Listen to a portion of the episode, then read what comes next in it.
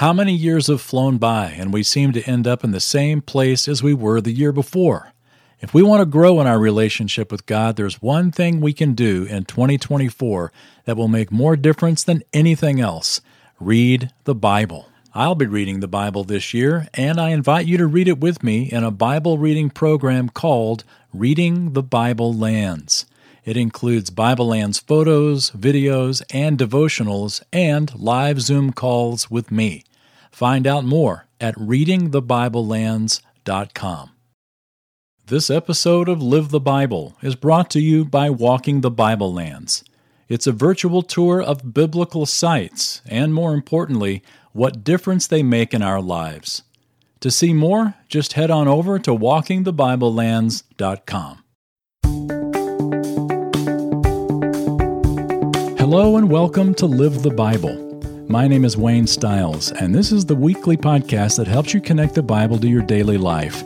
In this episode, we look at our culture right in the face as we see what the Bible has to say about three different people the good, the bad, and the Almighty.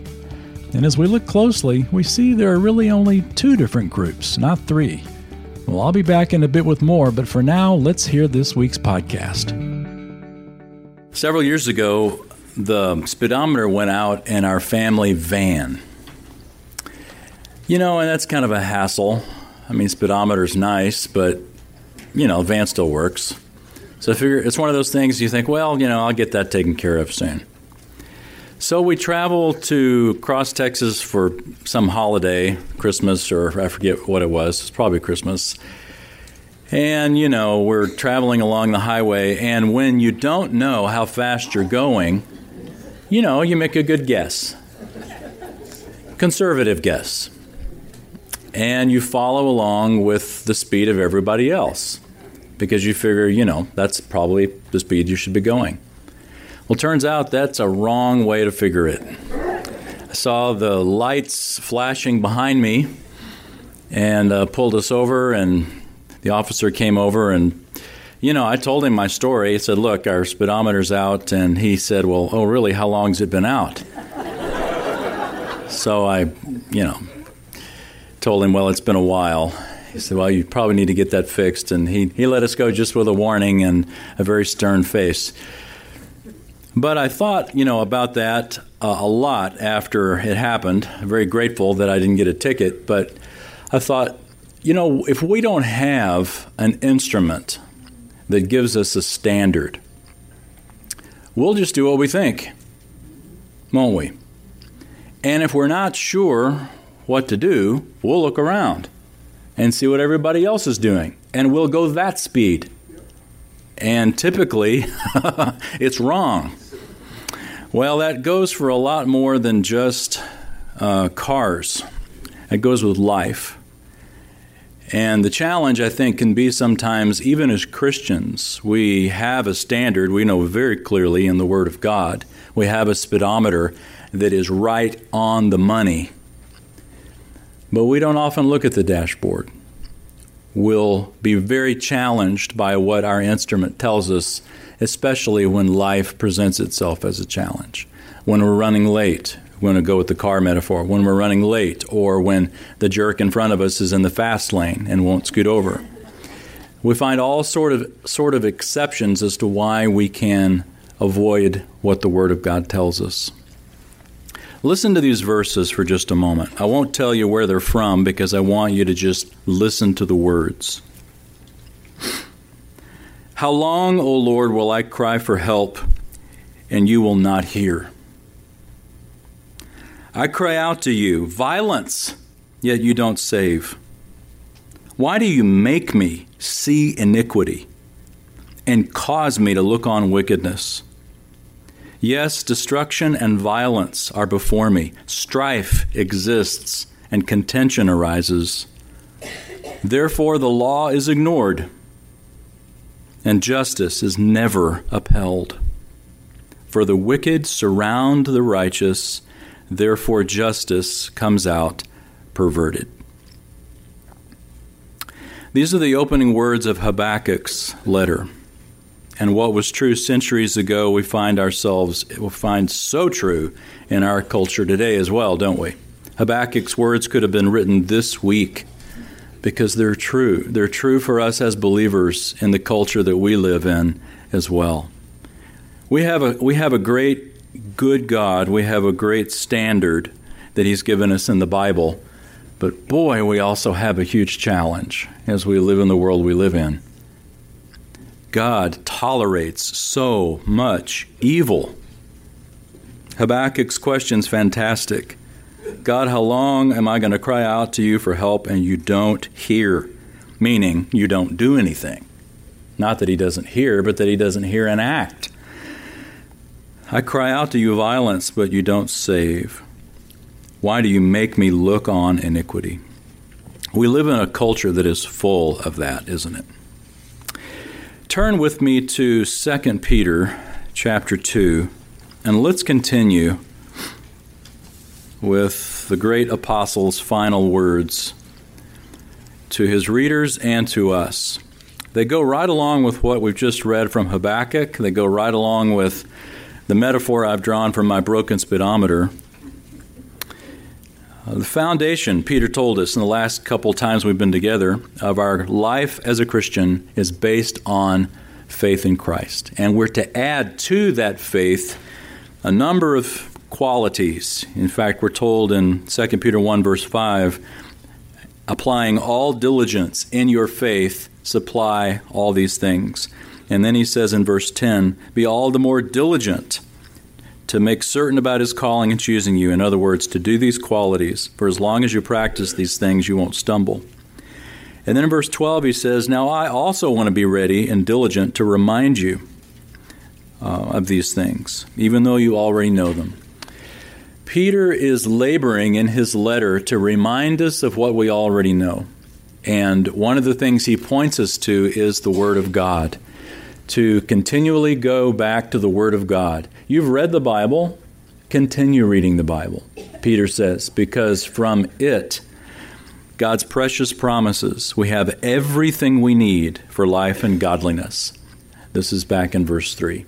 Everything we need for life and godliness is found in his precious promises, through the knowledge of him who called us, his magnificent promises that help us escape the corruption of the world.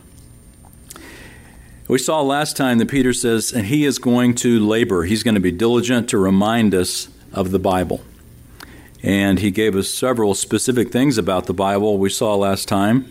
Um, verse 16, he says, We didn't make it up, we're eyewitnesses of it. Uh, verse 19, he tells us the source of truth. Uh, 19 really through 21, the source of truth is not from people, it's from God. And we can't just decide willy nilly what the Bible means. No prophecy of Scripture is um, a matter of one's own interpretation. Meaning comes from the person who wrote it. I write you a letter, I mean what I said in the letter. Now, if you don't understand it, the problem is either that I'm not a very good communicator, or maybe there's something from your perspective you don't understand. But I mean what I wrote. So when we come to the Bible, when we come to the speedometer, when we come to the standard, if we don't understand it, the problem isn't with God because He communicated it perfectly. It could be there's something wrong with us or our lack of understanding, either the culture or the centuries of difference in language and translation. The limitations with us, it's not with the Lord. And so our challenge is to get to the place where we can understand what God means. Um, so now in chapter 2, we turn a corner, or we might say we've been given a very good reason why Peter has labored in all this first chapter to say, read your Bible. Commit yourself to the Word of God for your life. And here's one reason why. Chapter 2, verse 1.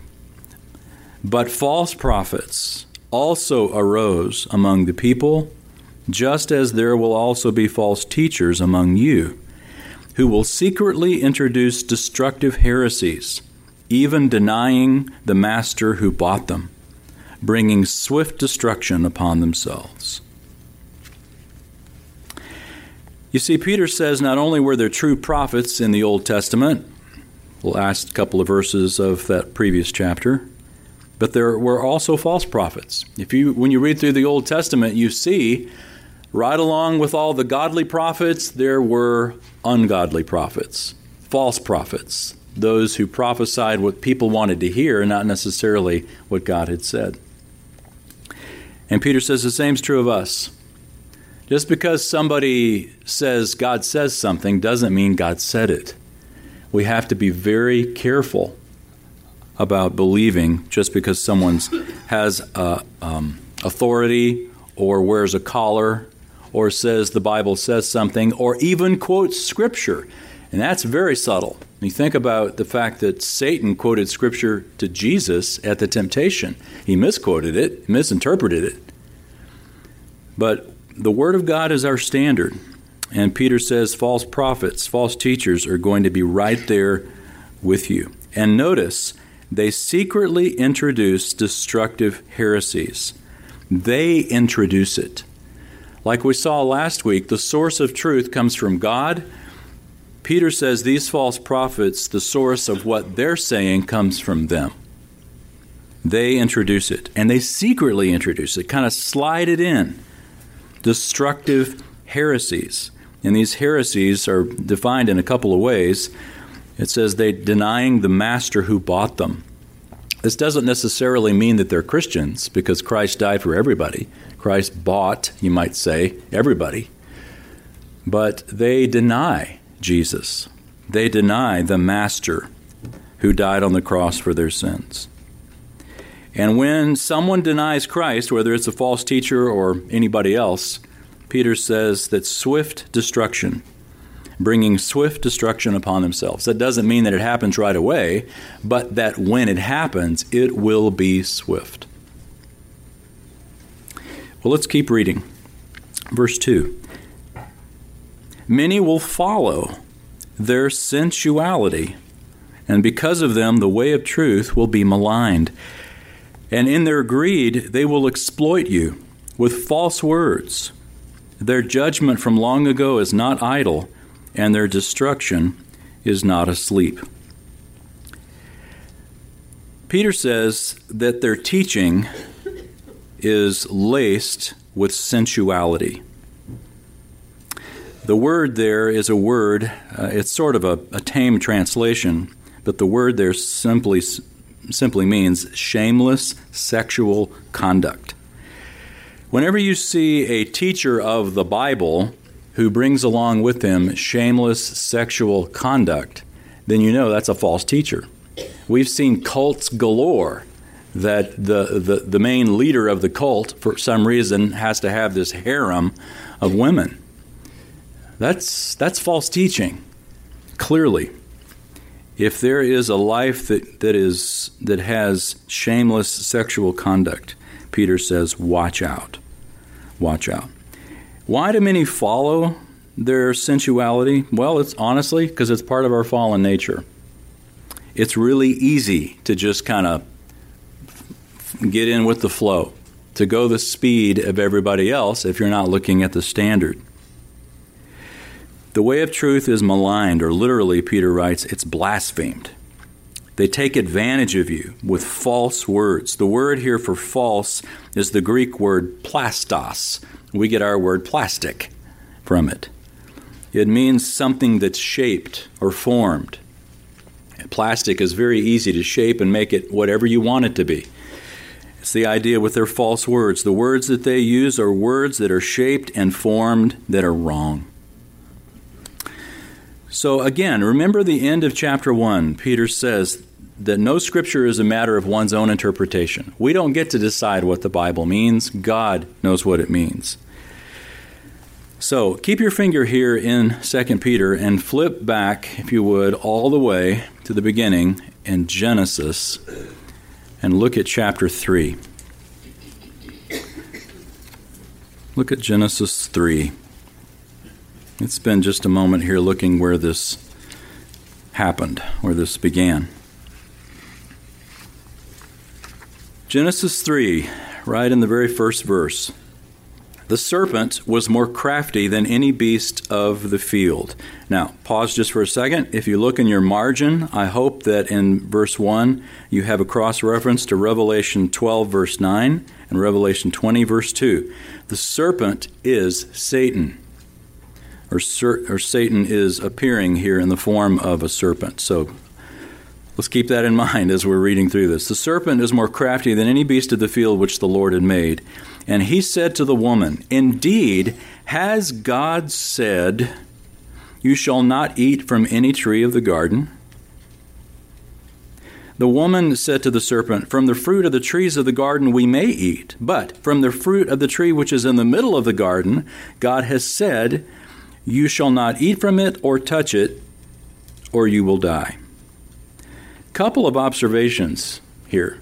If you look at this, we're not going to go back and read the first uh, couple of chapters of Genesis, but the emphasis, the, the, the topic of conversation between Satan and Eve is what God has said. What is God's word? What has the Lord said? What has God said? And Satan initiates this conversation by immediately trying to discredit God's word. This is Genesis 3. This is the very beginning. This is even before the fall. There's no sin in humanity yet.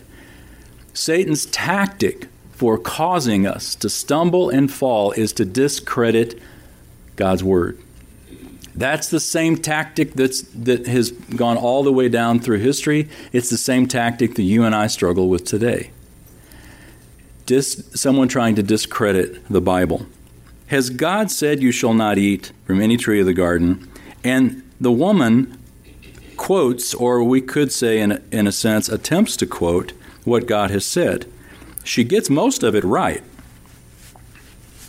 She says, from the, from the fruit of the tree which is in the middle of the garden, God has said, You shall not eat from it or touch it.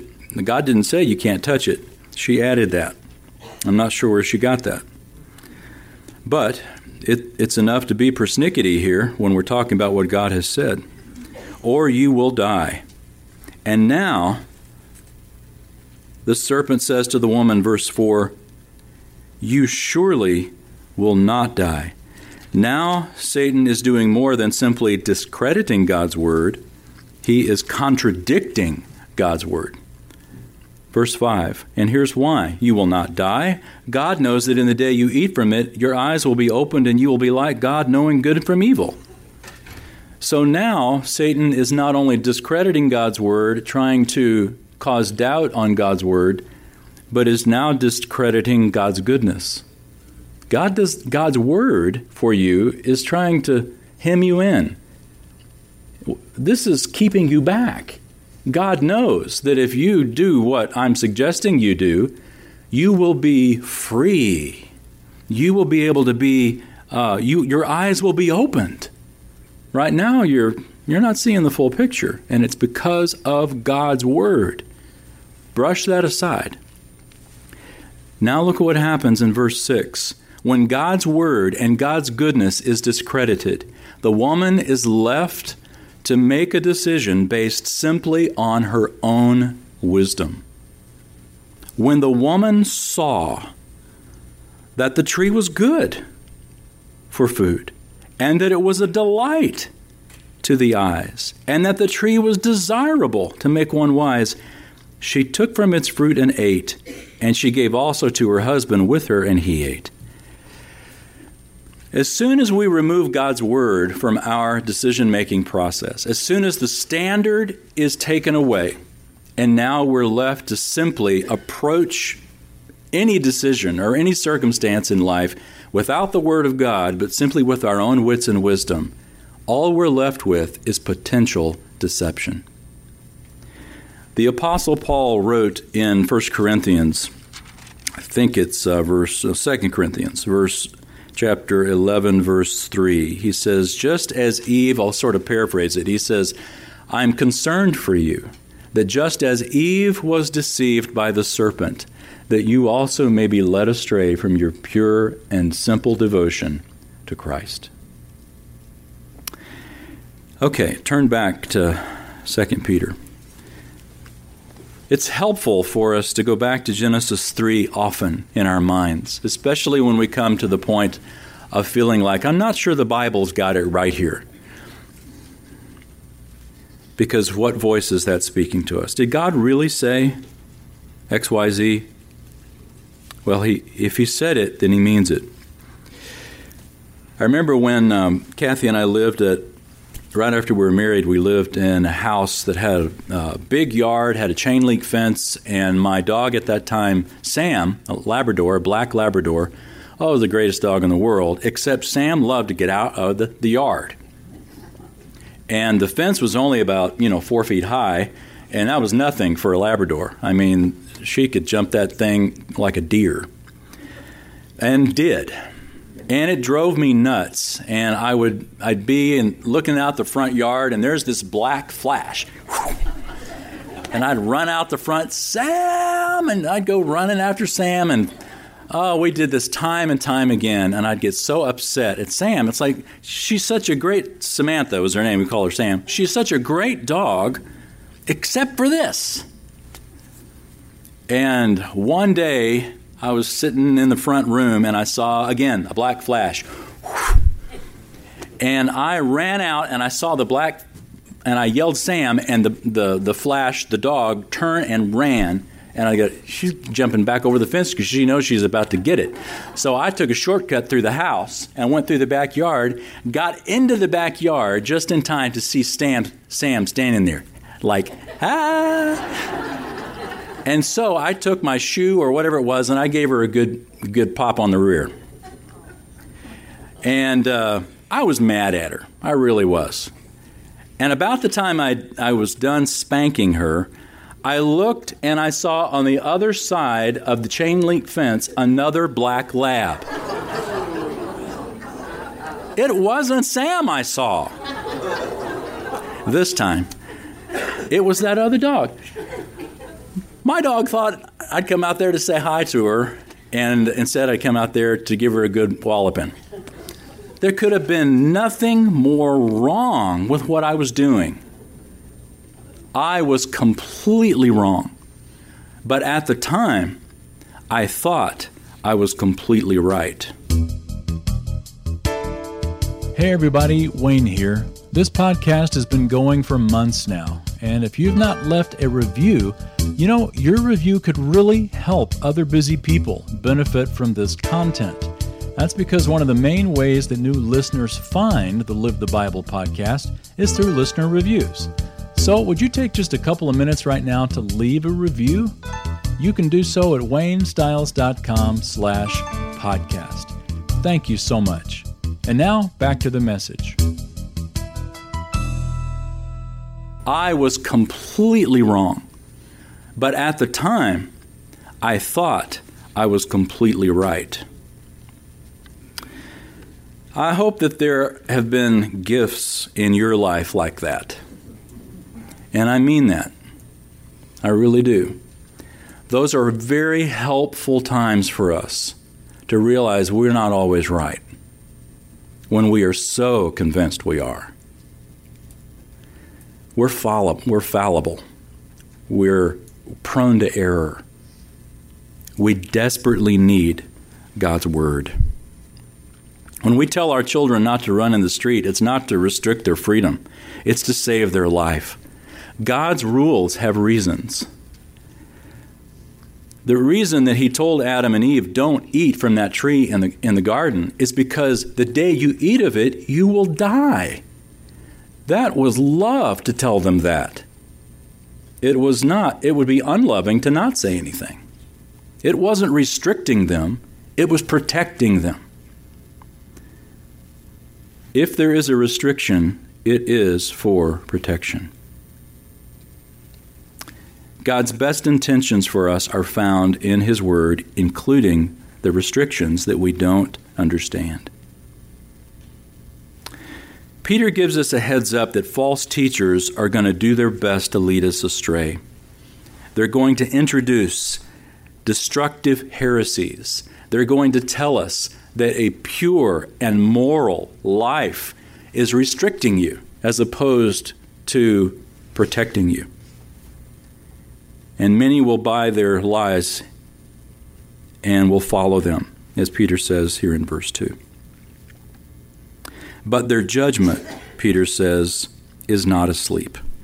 There will be consequences for ignoring God's word. And let's look. God, uh, Peter gives several examples here of what he means when he says their judgment from long ago is not idle.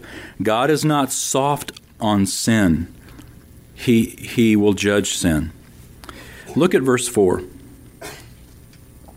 He says, For if God did not spare angels when they sinned, but cast them into hell and committed them to pits of darkness reserved for judgment.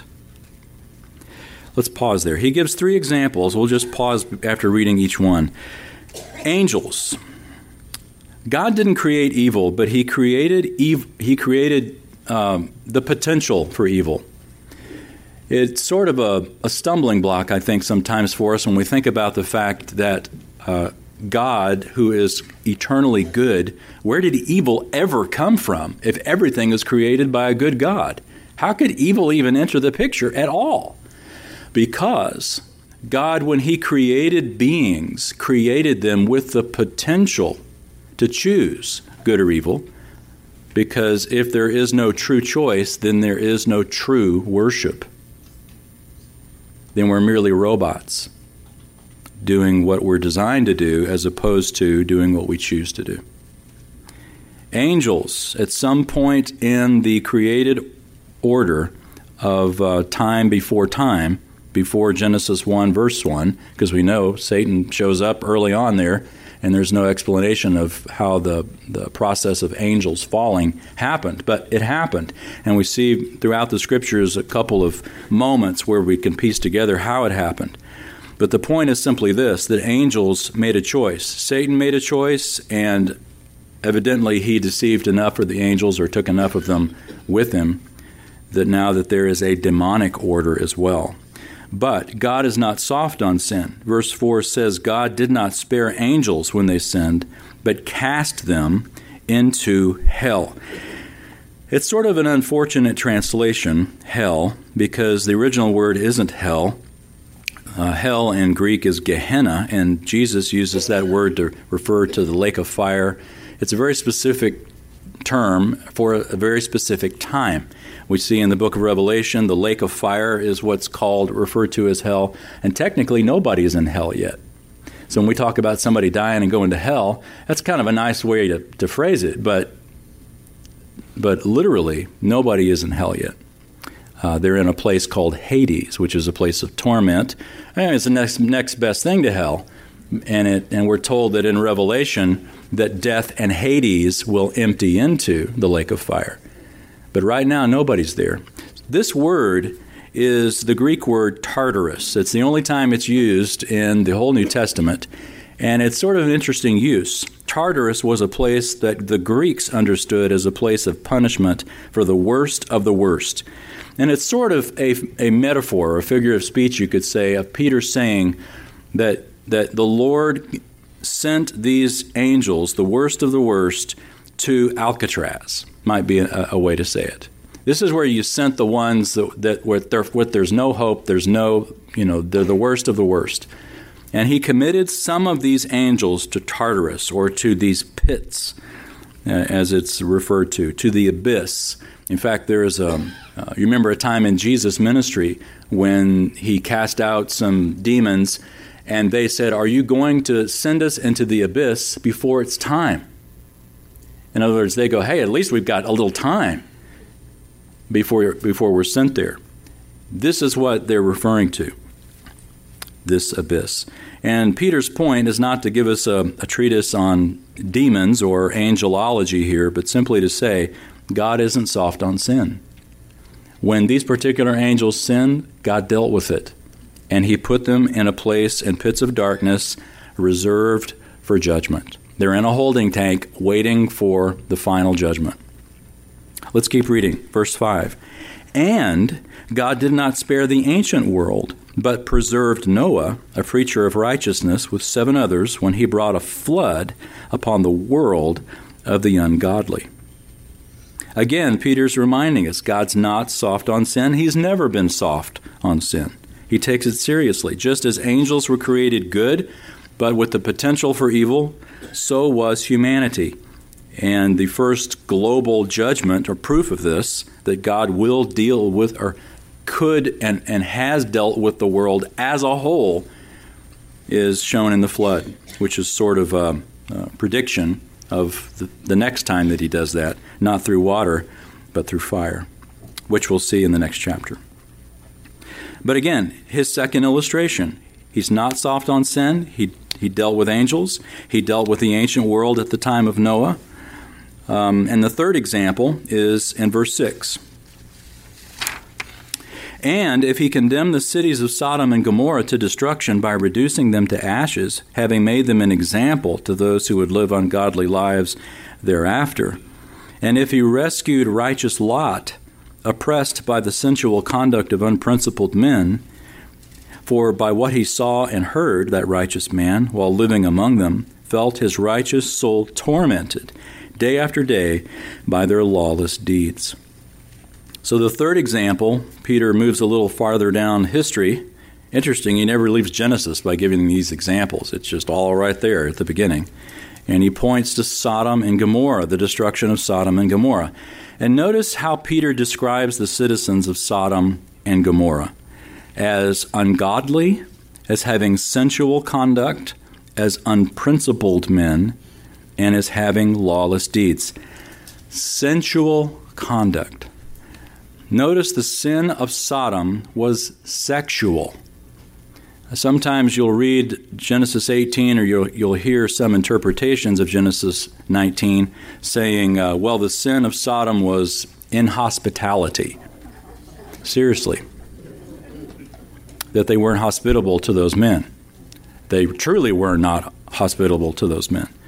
But the sin clearly was not in hospitality. Peter tells us what it was it was sensuality, it was sexual.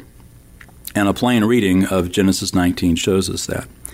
But let's take a second and turn to 1 Corinthians 6.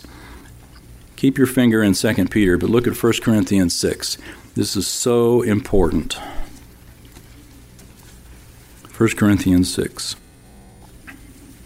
Look at starting in verse 9. Paul writes, do you not know that the unrighteous will not inherit the kingdom of God? Do not be deceived. Neither fornicators, nor idolaters, nor adulterers, nor effeminate, nor homosexuals, nor thieves, nor the covetous, nor drunkards, nor revilers, nor swindlers will inherit the kingdom of God. Such were some of you. But you were washed. But you were sanctified. But you were justified in the name of the Lord Jesus Christ and in the Spirit of our God. It's so important that we keep our mind wrapped around these three verses as we live in the culture we live in. It is so easy for us as Christians, evangelicals, um, to go way overboard on the homosexual issue. And by way overboard, I mean our fingers start pointing without looking also at ourselves. Notice this list. Right there, along with homosexuals, in verse 9, and effeminate, which is the passive partner in the homosexual act, We've got adulterers. We've got fornicators. We've got idolaters. We've got thieves. And verse 10, we even have the covetous. The covetous. You're telling me the covetous ranks right up there with all these? Yeah. So says Paul. And it's so important we remember that because it's so easy for us to run around with signs. There's not a lot of people running around with signs that saying, quit being covetous is there? We pick the sins that are not ours to go on parade about. When the real issue is much, much deeper than that. Kathy and I have a daughter who is a nurse at a hospital here in town, and she works. Our daughter loves the Lord and is a strong witness for Christ in her workplace. And she live, uh, she works with people who don't necessarily share that, including some who are very much part of the LGBT community. And they know that Kate's a Christian and asked her about, you know, in fact, one lady said to her, I just, I feel like you're probably judging me, aren't you? And Katie, because that's what we give that community is judgment. We don't give them the love of Christ, we give them the judgment. We hold up, uh, we hold up verse 9 and 10, and somehow we never get around to verse 11. But anyway, Kate, Kate said, You know, I, um, I'm not judging you. Uh, I think that to begin our conversation about that issue is way out on a limb when the reality is we need to be talking about something that's far more rooted in your just your relationship with God, my relationship with God. And she nailed it. That was exactly right. And that's what Paul says. Such were some of you. The real issue is not the sins that are listed here, but what is your relationship with Jesus Christ? These sins can keep you out of the kingdom of God, no doubt, apart from Christ. But with Christ, these sins don't matter. In fact, even in the context of 1 Corinthians 6, if you look at this, you see before and after that the Corinthians were struggling with these very things. He says, Such were some of you. And then he goes on to say, You be careful that you don't get back into this. Um, the context of this is you know, in chapter 5 as well. But here's the point, my friends. I just want to, to reiterate to you as well as to myself big sin, little sin, sin is sin, and God is holy. And only by the grace of God and Jesus Christ are any of us saved.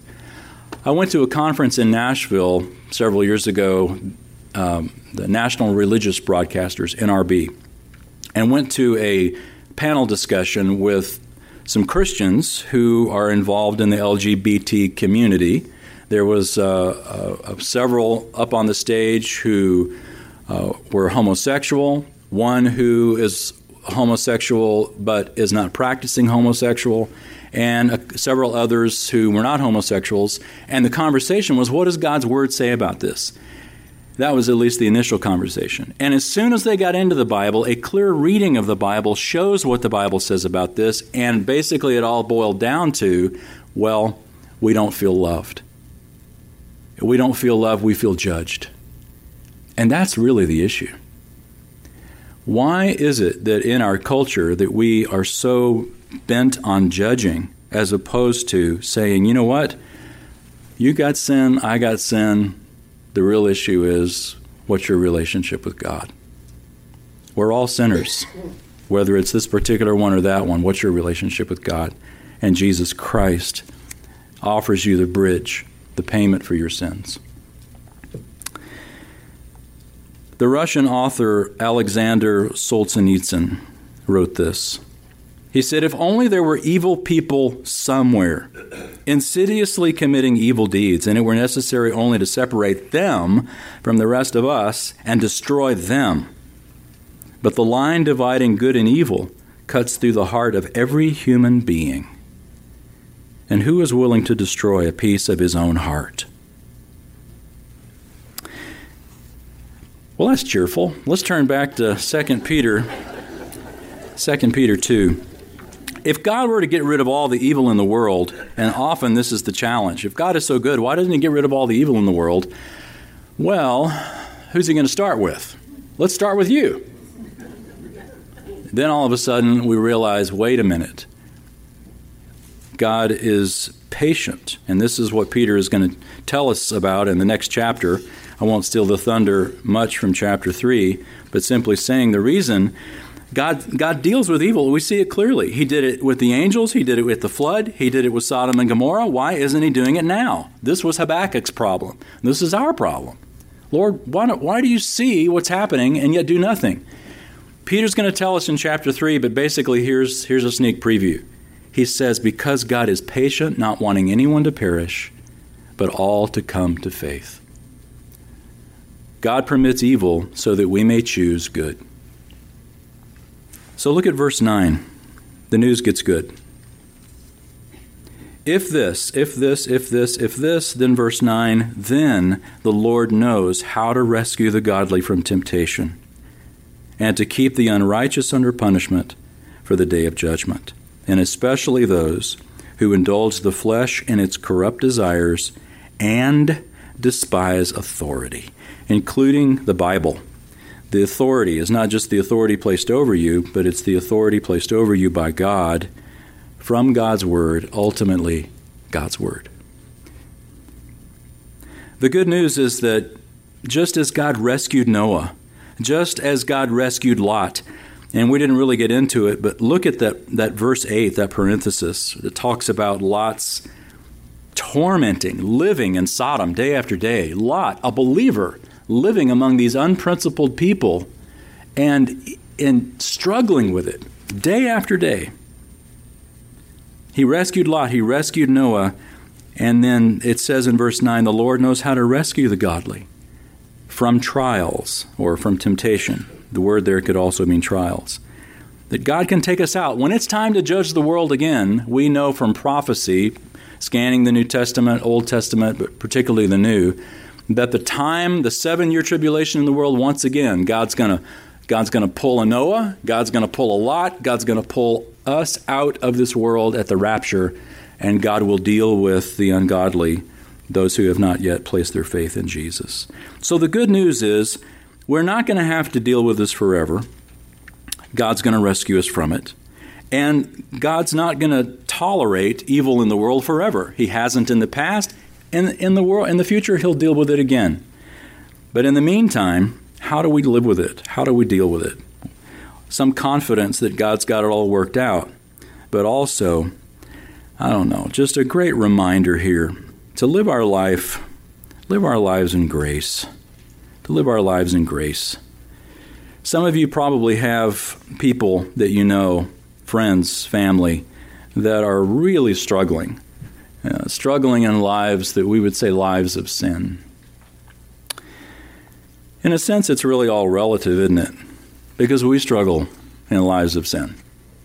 But we're just, we understand that Jesus died for those sins. It doesn't mean that we don't struggle with it either. We can take encouragement that with this, as well as many other passages, that we're not going to have to face God's judgment, that Christ has lifted us from that. That's the good news that we can share with others. So when we face the world, let's don't carry signs that talk about uh, talk about acts unless maybe they're our own. Let's carry signs that talk about God's love. I don't mean that we go soft on sin. I mean, let's keep first things first. Let's share with others the good news that everybody has sinned and Jesus died for that. That's, that's the message that our world needs to hear, not all this stuff on the fringes that just makes Christians and the message of Christianity look bad. It's just like what Chuck was talking about in the first in the first hour. That when we as Christians don't do what the Bible says and, and quit uh, living a life of hypocrisy ourselves, then, then the world looks at us and says, I don't want any part of that. But when we are so winsome, like Jesus was, that tax collectors and prostitutes were attracted to Christ's character, not repulsed by him. There was something about him that drew them in. It was grace. It was the religious people that didn't like Jesus because he pointed out their hypocrisy, which they weren't willing to admit. That's not who we want to be. That's not who we want to be. Let's pray. Our Father, thank you that you tell us the truth, that you give us the Bible, which is an instrument that tells us what the speed limit is, and it tells us we've all broken it. Thank you for the good news that Jesus has come and has died to pay our ticket. He's died to pay the price that was ours to pay that we couldn't pay. That instead, He has died for us in our place. Thank you for Peter's words that remind us that as we live in this world that is so fraught with evil. That you, Lord, are not soft on sin. You've dealt with it in the past, you'll deal with it in the future. And you're, you're also able to rescue us from it when the time comes. The Father, we also ask that as we make our way through the world and as we rub shoulders with the world, that the world would see the love of God and the grace of God, that the good news of the gospel would be just that good news, not condemnation. Give us wisdom and a winsomeness that would allow us to be uh, the aroma of life to a world that desperately needs it. And we pray in the name of Jesus. Amen. Thank you for joining me for this episode of Live the Bible. As we read Peter's words, we saw the good, the bad, and the almighty. But if we're honest, when we read the scriptures, we see there are really only two groups the almighty and everybody else, the bad. We all have sinned and fallen short of God's holy standard. But the real issue isn't how is your sin different than mine? The real issue is what are we going to do with our sin? When Jesus Christ died on the cross to pay for all of our sins, and our faith in Him is where our relationship with Him begins. Well, then we read God's Word in order to know how to live each day. Well, next week we look at some great lessons from a bad example. Actually, it's good news, so don't miss next week's podcast. Until then, live the Bible. My friend, I hope you will read the Bible in 2024, and I'd love for us to read it together, seeing the places where it all happened. Check it out now at readingthebiblelands.com.